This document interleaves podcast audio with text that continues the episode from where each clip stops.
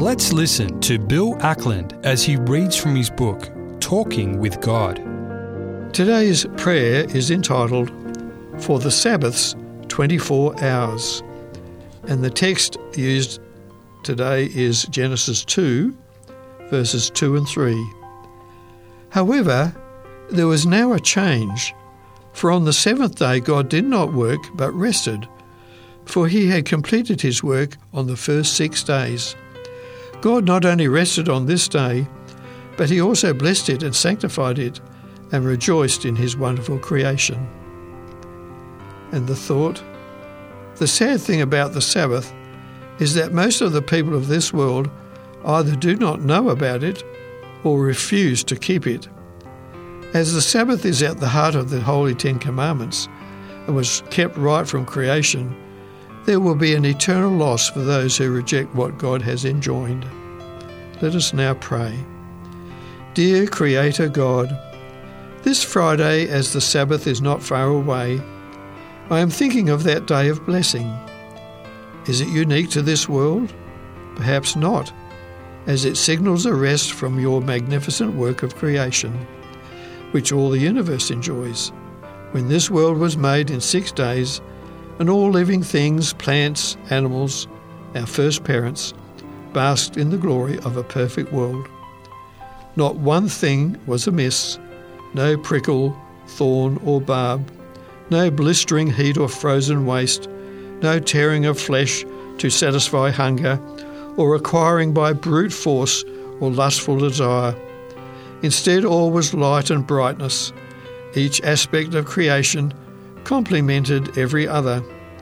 The colour combinations were perfect, so pleasing to the eye, and the most pervasive colour of all, soothing, clean green, could not be exchanged for any other without confusing and jarring the whole world. So green it was, the whole earth, a never ending garden reflected in strategically placed lakes and watered by a gentle mist arising during the night hours.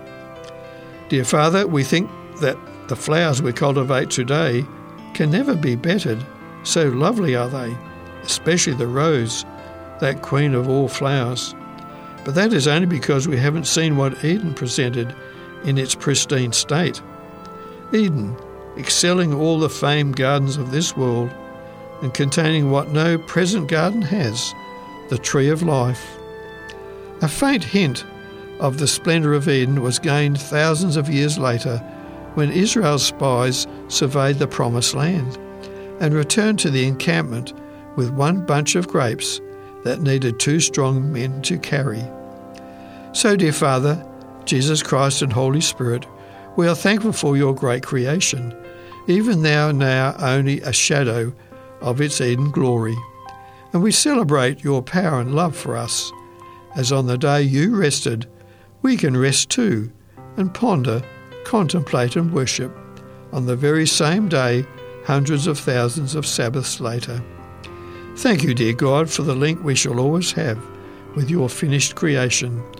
For in the new earth you have promised, the Sabbath, as your word says, shall be kept, for you shall always be our Creator, our Redeemer, and our Lord.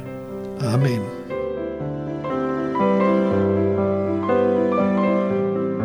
To obtain your copy of Talking with God, written by Bill Ackland, give us a call in Australia on 02 4973 3456 or send an email to radio at 3abnaustralia.org.au.